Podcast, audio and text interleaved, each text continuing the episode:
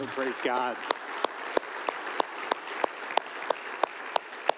Uh, we're, we're excited to celebrate with Jim and Brenna in the 11 o'clock service. And uh, just to continue that theme of celebrating, I just want to share with you, church family, that last Sunday uh, we had over 1,100 people on campus for Easter uh, Sunday. Uh, just to put that in perspective, that's more than we had two years ago on Easter Sunday, more than 2019 in, on Easter Sunday. It's definitely more than 2020.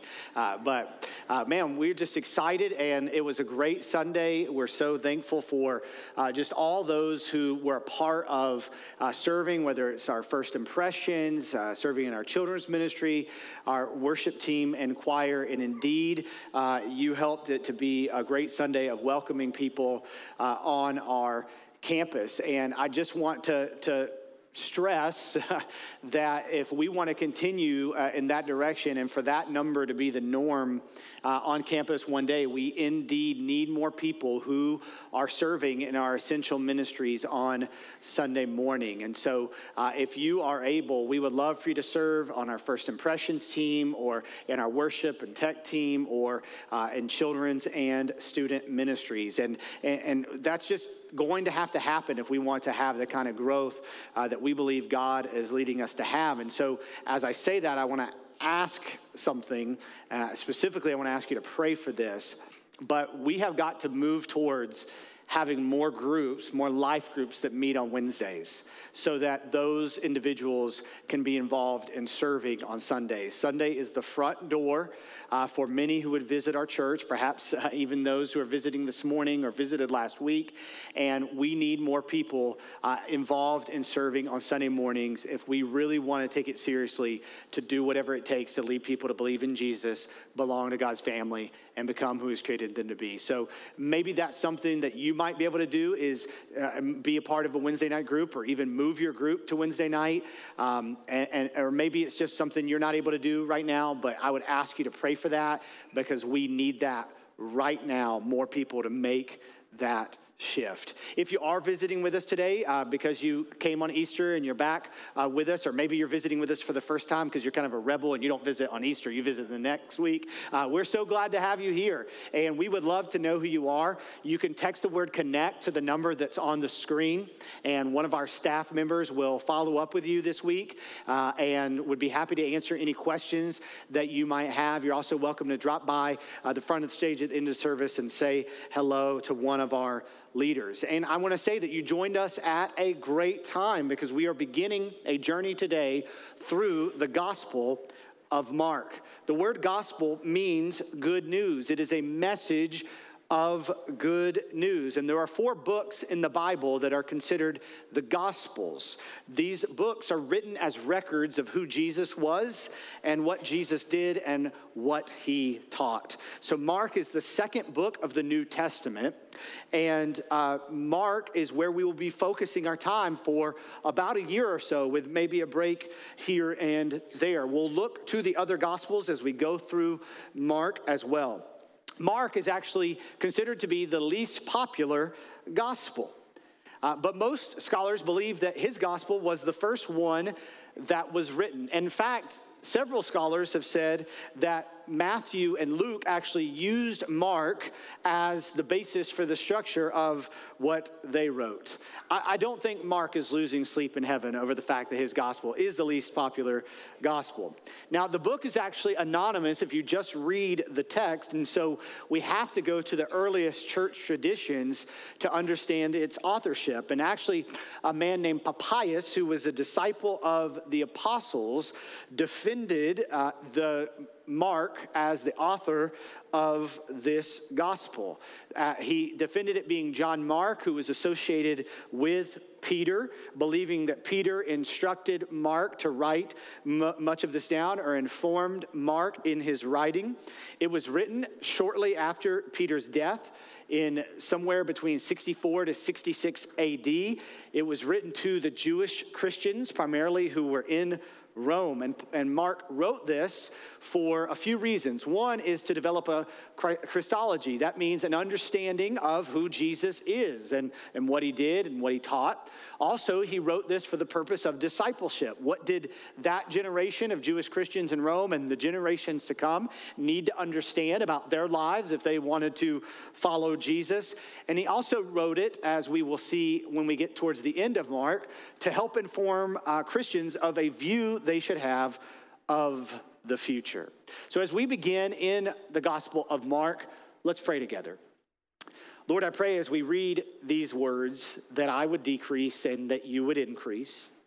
And Lord, I pray that you would speak to us. God, that your word would resonate in our hearts as it has in the hearts of people for generations and generations. And as Mark intended to help us understand who Jesus is, what he did, and what he taught, and how we should therefore live. I pray that we would understand who Jesus is by the Spirit's help and that we would respond the way that Jesus would have us to respond. I pray this in Jesus' name. Amen. All right, well, Mark begins in this way. Chapter 1, verse 1. The beginning of the gospel of Jesus Christ, the Son of God. As it is written in Isaiah the prophet, Behold, I send my messenger before your face who will prepare your way. The voice of one crying in the wilderness, Prepare the way of the Lord, make his paths straight. John appeared baptizing in the wilderness and proclaiming a baptism of repentance for the forgiveness of sins. So Mark quotes Isaiah chapter 40, which we will talk about later in the beginning. In Luke, Luke says, You, child, will be called the prophet of the Most High, for you will go before the Lord to prepare his ways. And now, this prophecy from Luke and from Isaiah is coming true. The word of the Lord comes to John, who we call John the Baptist. John himself would say, is recorded in John chapter 1, verse 23, I am the voice crying out in the wilderness. Luke says that the word of God came to John, the son of Zechariah, in the wilderness. In the wilderness of Judea, Matthew says in his gospel.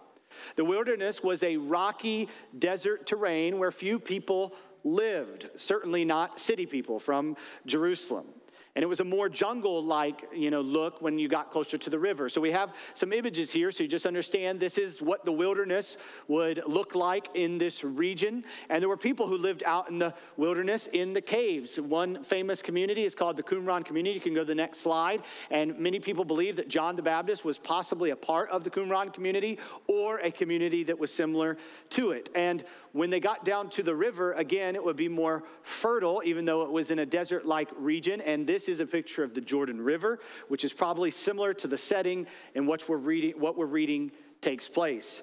In Luke chapter 3, it tells us when this is taking place. In the 15th year of the reign of Tiberius Caesar, it tells us that Pontius Pilate was the governor of Judea. Herod was the tetrarch of Galilee. His brother Philip was the tetrarch of the region of Iturea and Trachonitis. And Lysanias was the tetrarch of Abilene. And the high priesthood of Annas and Caiaphas, Caiaphas, excuse me, was going on at this time. And during this time, the word of God came to John, the son of Zechariah, in the wilderness. John was a prophet, and prophets tend to walk out of the woods. They don't belong to Caesar, they don't belong to the temple. They belong to the Lord, and they can freely call people to repentance without concern for what Caesar or the temple has to say. And John, the text tells us, was baptizing and proclaiming a baptism of repentance for the forgiveness of sins. Let's take a closer look at what John was doing. He was baptizing.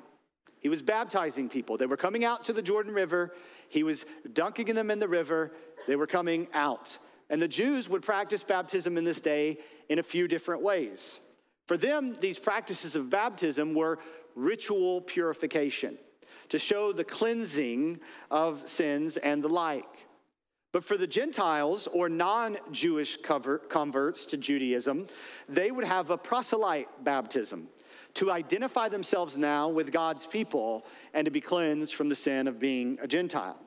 So for John to perform a baptism or practice a baptism of repentance was not traditional. And the fact that a non Levite, non priest is performing this on Jews is not of the temple. He's baptizing and proclaiming a baptism of repentance for the forgiveness of sins.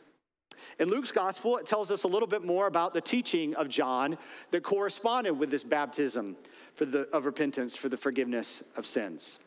It says in Luke, in verse chapter 3, verse 12, that tax collectors also came to be baptized and said to him, Teacher, what shall we do? And he said to them, Collect no more than what you are authorized to do. At this time, tax collectors had been uh, synonymous with taking more than they should from their own people.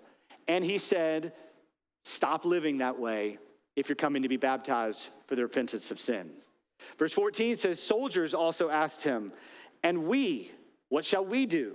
And he said to them, Do not extort money from anyone by threats or by false accusation, and be content with your wages. He's saying now you're living not for yourself, but in a different way. In Matthew's gospel, it, re- it records John talking to the religious crowd, Matthew chapter 3, verse 7. It says, But when he saw many of the Pharisees and Sadducees coming to his baptism, he said to them, You brood of vipers, who warned you to flee from the wrath to come? Bear fruit in keeping with repentance. He says, If you really want to be baptized for the repentance of sins, for the forgiveness of sins, then you need to live for the forgiveness of sins. And do not presume to say to yourselves, We have Abraham as our father. For I tell you, God is able from these stones to raise up children for Abraham. Even now, the axe is laid to the root of the trees. Every tree, therefore, that does not bear good fruit is cut down and thrown into the fire. John says, Don't think that you don't need repentance and that you don't need to bear fruit in keeping with repentance just because you are part of the family of Abraham. You need to repent. Now, I realize that in this room this morning, watching online this morning, that there are people with different backgrounds when it comes to the issue of baptism. I realize that there are people listening to me, watching me this morning, who your baptism is not what we're talking about here. So let me help you understand who I am. Most of you know who I am, but I, I, did not grow up going to church. When I was in high school, through the invitation of a friend to play basketball, I started going to a youth outreach. And one night, God, it hit me that I'm a sinner and I need forgiveness. February 27th, 1997. For the first time in my life, I asked God to forgive me of my sins, believing Jesus Christ had died for my sins, and wanting to live for Him. We didn't go to church as a family. Uh, and that was a, you know, it was a Pentecostal church. My parents didn't want to go there, anything like that. Then, when I was a junior in high school, about to be a senior in high school, my stepdad was watching a televangelist one day and he got saved. He is the one documented person who's ever actually been saved from a televangelist.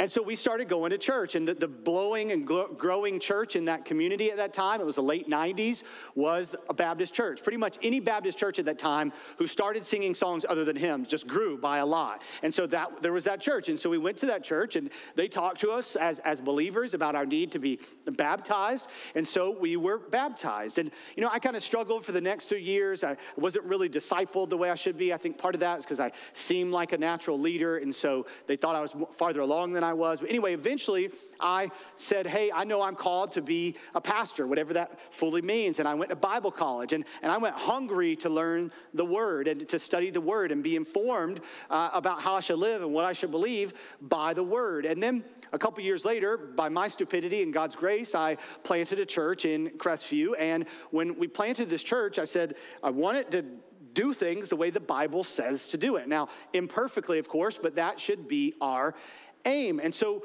when it came to the issue of baptism, I knew there was a lot of different teaching on baptism, and I wanted what the Bible said to inform what we viewed about baptism. And so I'd even at, at, that point said, you know, am I sure I want to be a Baptist and, and, and pastor a Baptist church? And, and I came to that conclusion by reading the Bible. So I, I want you to understand that I'm not teaching what I'm teaching about baptism this morning because I'm a Baptist or because this is a Baptist church. I'm teaching what I'm teaching about baptism because of the Bible. John's baptism fits what we are going to see in all of the rest of the New Testament. And it fits all that we see in the first two centuries of the Christian era until a little after 200 AD when Tertullian mentions infant baptism for the first time in any historical document. That is, baptism was the baptism of believers in the Bible, not of infants. And the reason for this is that baptism was the sign of belonging to the new people of God who are not constituted by birth or ethnic identity, but by repentance and faith in Jesus Christ. Jesus made baptism, as I am defining here, a part of his ministry and a part of the mission that he has commanded us to live. I want to be very clear. Baptism is not a denominational thing, it is a biblical thing.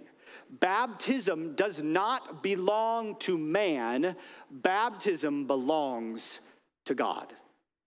Baptism does not belong to man, baptism belongs to God. Man has zero right to say, This is how I think we should practice this. Because it does not belong to man or any church authority, it belongs to God. And therefore, He informs us what baptism is. And so when we look at baptism in the Bible, I want to show you four things quickly that help us understand what baptism is. The first would be this Baptism means to be immersed.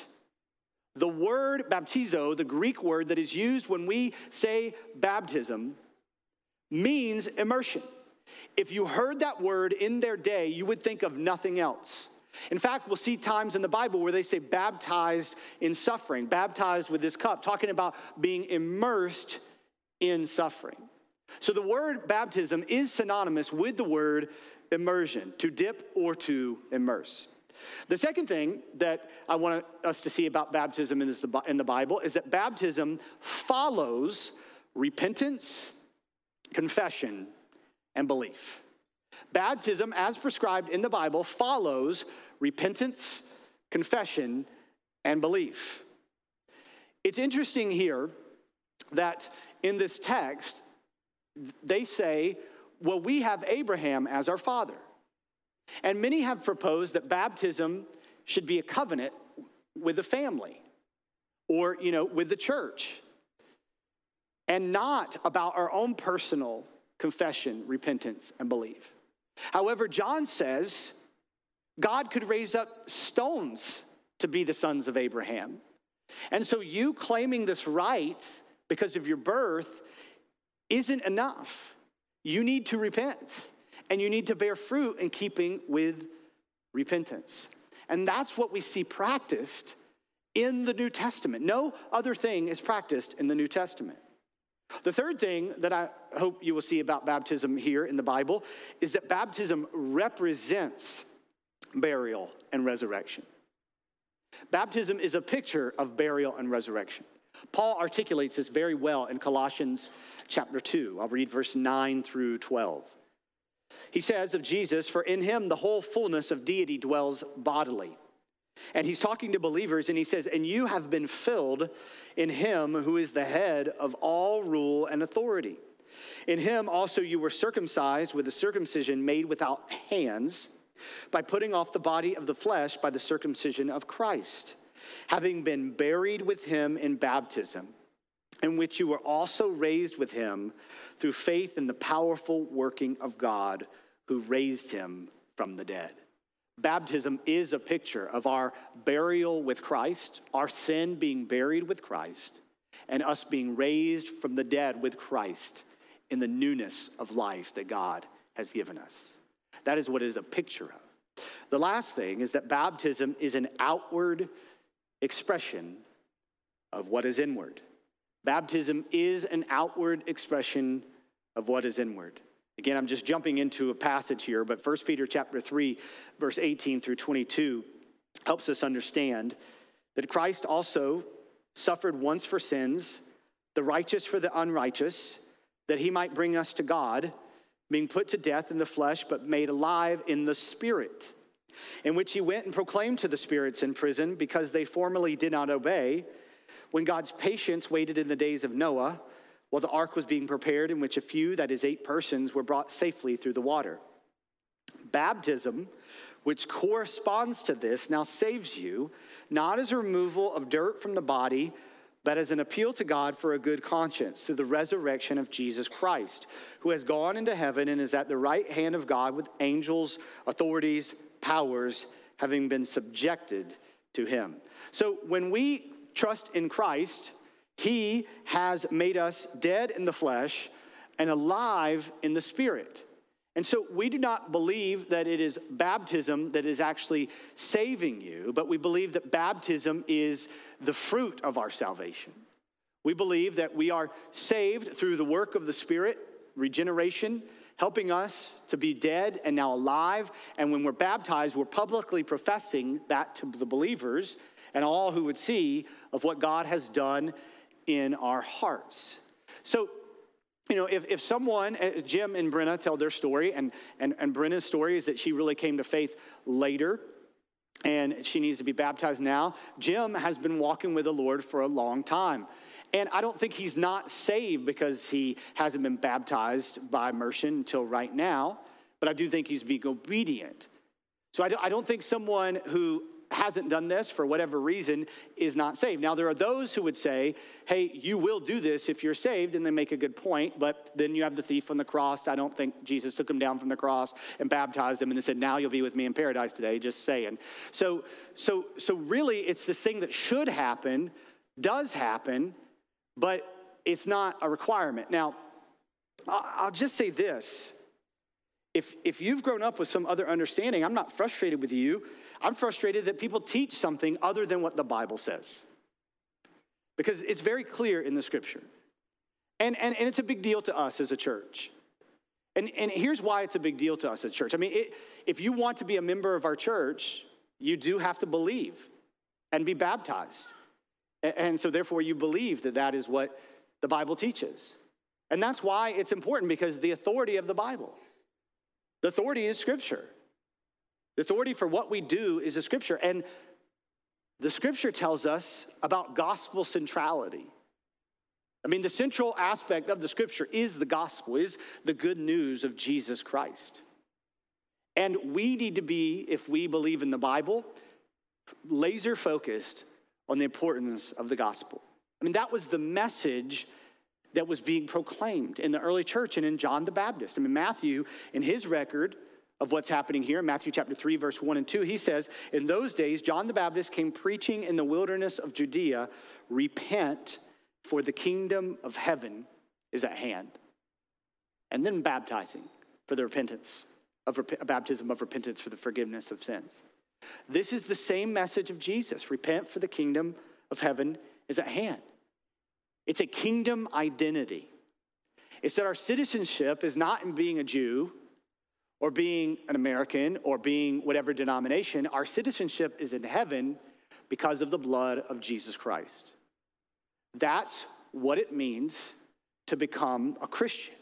We are no longer sons and daughters of anyone other than God, and everything is seen through that lens. And, and this is such a radical change that Jesus was killed for it a radical clarification that Jesus was killed for it. Because he was preaching a citizenship of the kingdom of heaven, not of Israel. It's John the Baptist was arrested for preaching this and beheaded for preaching this. Repentance means a new identity and purpose. It means I am now taking on the role of son or daughter of the king of heaven. It's not political or religious or familiar, my identity as a, is as a son and daughter of God. And this resonated with the people who John was preaching to. Mark chapter 1, verse 5 says, In all the country of Judea and all Jerusalem were going out to him and were being baptized by him in the river Jordan, confessing their sins. They're coming and they're confessing their sins and they're being baptized, a baptism of repentance, to now live as sons and daughters for God of the kingdom of heaven. And it says in verse 6 and 7 Now John was clothed with camel's hair and wore a leather belt around his waist and ate locust and wild honey. I don't know why they included that. I think it was solely so that youth boys would be very interested in what John the Baptist had to say. And verse 7 says, And he preached, saying, After me comes he who is mightier than I, the strap of whose sandals I am not worthy to stoop down and untie. Now you need to understand what John is saying. So, most of us wear multiple pairs of shoes during a given week. I have an 11 year old boy. He does not. He wears the same pair of shoes everywhere he goes. Sure, for church gatherings, he will put on some different shoes because his mom says, and when he's playing basketball. But other than that, he wears the same shoes with no socks everywhere he goes, and they smell terrible. They're disgusting, they're worn out. I don't want to touch them. Now, in this day, you wore sandals. Most of most people, the same sandals everywhere they went. Dust got on your feet. they didn't have sewer systems. All kinds of stuff would get on your feet. They were disgusting and smelly and all of these things. And there was a law that said Jewish slaves did not have to take the sandals off of the feet of their master because even a slave was above that. That would make them unclean. They didn't have to do it. And John the Baptist says, if Jesus were to ask me to untie his sandals, I would not even be worthy to do that. That which slaves don't even have to do, I'm not even worthy to do that for Jesus. That's who John understood Jesus to be. He says in John 1:15 there is one who comes after me who ranks before me because he was for before me. Colossians 1, which we looked at last week, says that Jesus has always been. In him was the fullness of God. When Jesus begins to proclaim the kingdom of God and people begin to follow him, and more and more people are going to him instead of John the Baptist. His disciples say, What do you think about this, John? And here's what John says John chapter 3, verse 29 and 30. The one who has the bride is the bridegroom. The friend of the bridegroom who stands and hears him rejoices greatly at the bridegroom's voice. Therefore, this joy of mine is now complete. He must increase, but I must decrease. John says, This is why I live, and this is my joy that people would see who they were made for, that the bride would see her groom. I am not a groomsman trying to get the bride to look at me, but I am a groomsman rejoicing that the bride is looking at her groom. This is our lives. Not that the attention would be on us, he must increase, but I must decrease. He must increase, but I must decrease is the purpose of the Christian's life. That's what we proclaim in our baptism, and that's what we proclaim with our life. If you've ever read Rick Warren's The Purpose Driven Life, the very first line of that book that tells us what our purpose is says, It's not about you. Our purpose is not found in self actualization or, or self affirmation, but in Christ. And when we find our purpose in Christ, we find abundant life. John is preparing the way.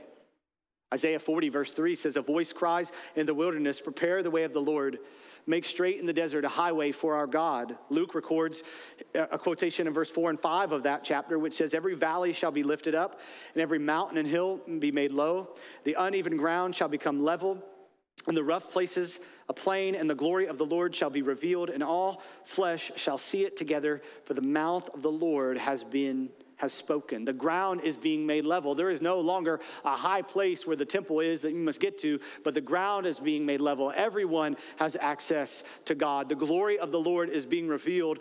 All flesh see it together. The mouth of the Lord has spoken. And here's what John the Baptist says in verse 8 I have baptized you with water, but he will baptize you with the Holy Spirit. Again, the humility of John and understanding his role here. The prophet Joel had said that it shall come to pass afterward that I will pour out my spirit on all flesh. And Ezekiel, he said, I will put my spirit within you and cause you to walk in my statutes and be careful to obey my rules. These long awaited promises are being fulfilled. To be baptized means to be immersed. And John is saying Jesus is going to baptize you with the Spirit. And in the New Testament, we see after the ascension of Jesus in Jerusalem that his disciples are baptized with the Spirit. We see this happen at the first time people come to faith in Christ. We see this happen to groups on two separate instances, and that's when a new group of people, a new demographic, understood the gospel and the baptism of the Holy Spirit. So I don't take baptism, baptism with the Spirit in John as a technical term for one experience of the Christian life, but as a general term for all the Holy Spirit does for his church because of Christ. In other words, if you are not born again, then one way to describe your need is that you need to be baptized with the Spirit. And Jesus is the one who does this. Jesus is how this is possible. Look what happens in verses 9 through 11. In those days of Mark, Jesus came from Nazareth of Galilee and was baptized by John in the Jordan. And when he came up out of the water, immediately he saw the heavens being torn open and the Spirit descending on him like a dove. And a voice came from heaven You are my beloved Son. With you I am well pleased. John did not actually want to baptize Jesus because he wasn't worthy to do so, but Jesus had him do it so that all righteousness would be fulfilled, Matthew says. And then the third person of the Trinity, the Holy Spirit descends on Jesus, and now we have the same Spirit of God. The work of Jesus was not only that the Son was given for God's people, but that the Spirit was given for God's people. The work of Jesus was not only that the Son was given for God's people, but that the Spirit was given for God's people. Every spiritual need that we have before and after conversion is supplied by Christ, immersing us in greater and lesser degrees in the Holy Spirit. This is why we are told as Christians to walk in the Spirit, because it is given to us by Christ. When Christ is baptized, God says, You are my beloved son. Now, we don't know if only Jesus saw this descending or others saw it, if he just told people about it. But what we do know is he heard in those moments, You are my beloved son with whom I am well pleased. He's being told his position in heaven. I love that this is before Jesus actually does his ministry. He's God's before he does anything. In the same way, when we come to faith in Christ, we are a son and daughter of God before we do anything because the work of salvation is not about what we do for God and rules we keep for God. And our deeds, it's about the work that happens. That's why we're dead in our trespasses, buried with Him in baptism, and raised to walk in a new life. And so we now identify through our baptism with Christ, with God. And so Jesus baptizes us with the Spirit as we repent and we trust in Him, and He gives us everything we need for our life. Now, I would be misrepresenting the text and misrepresenting God if I did not also share with you what Matthew says in chapter 3, verse 11 and 12. He records John saying, I baptize you with water for repentance. But he who is coming after me is mightier than I, whose sandals I am not worthy to carry. He will baptize you with the Holy Spirit and fire.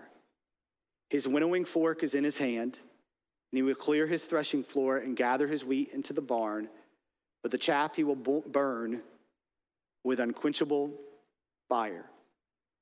And Luke mentions this as well. So I said, our position is as sons and daughters of God. It is our right that God has given us through Christ. But if we do not identify with him, then we are not baptized with the Spirit and given all that we need in life. We are baptized with fire, and clearly, based on verse 12, the judgment of God is on us. So if you've never come to a place where you realize you need repentance, then the judgment of God is on you. We don't just gain access to God by our deeds or by what church we grew up in or the faith of our parents or the faith of our grandparents.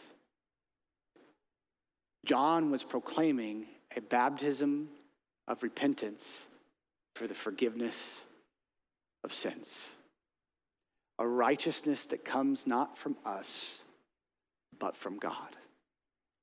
And Jesus was the fulfillment of this righteousness that comes from God. In his life and his death and his resurrection and his ascension. And when we come to faith, this is why we are baptized, we are saying, I have no hope in myself, and my only hope is in him. So, our invitation to you the next step that you should make should be one of the following three things. Perhaps you need to repent and be baptized. Regardless of your religious background, your church background, your family background, you need to change your identity as a son and daughter of God and be baptized as a symbol of that commitment that you're making to Christ by His grace. I realize that perhaps you're not ready for that. Perhaps you have more questions. You're welcome to talk to me about those questions, but most of you won't. So here's what I would invite you to do then hang with us in Mark to learn about Jesus. We're going to go through the Gospel of Mark. We'll talk more about some of this stuff, but more so you'll understand who Jesus is, what a life lived for him looks like, why we should live for him, why we need his grace. So I invite you to just keep coming and listening as we learn about Jesus. And the last thing I would say to believers who've professed this, who believe this, is live your life to this end. He must increase but I must decrease. He must increase, but I must decrease. That's why the first thing we do in the morning is turn to the Word. He must increase, but I must decrease. That's why we pray, Your will, Lord, not mine be done. You must increase, but I must decrease. That's why we're part of a church community. God, teach me through these believers. You must increase, but I must decrease. Keep me accountable because you must increase, but I must decrease. This is why we serve. He must increase, but I must decrease. This is why we give. He must increase, but I must decrease. And this is why we're compelled to carry the gospel to this community and the nations because He must increase, but I must decrease. Our goal as a church cannot be the church on Bayshore would look good, but that people would see how good our God is. In whatever way this applies to your life today, may your prayer, may your desire be to the one whose sandal you're not worthy to untie, who has called you son and daughter, he must increase, but I must decrease. Father, may you increase in this room this morning. And as you increase in this room this morning, May you increase in our hearts and our lives. May we decrease. May we see the faithfulness of God that when we deny ourselves, you give us abundant life. God, you know better for what is better for us than we know for ourselves. And so, Lord, I pray in this moment, God, that we would just bow before you humbly and live before you humbly, and that because of a few who said, He must increase, but I must decrease, that you would increase in this community and beyond. I pray this in Jesus' glorious name. Amen.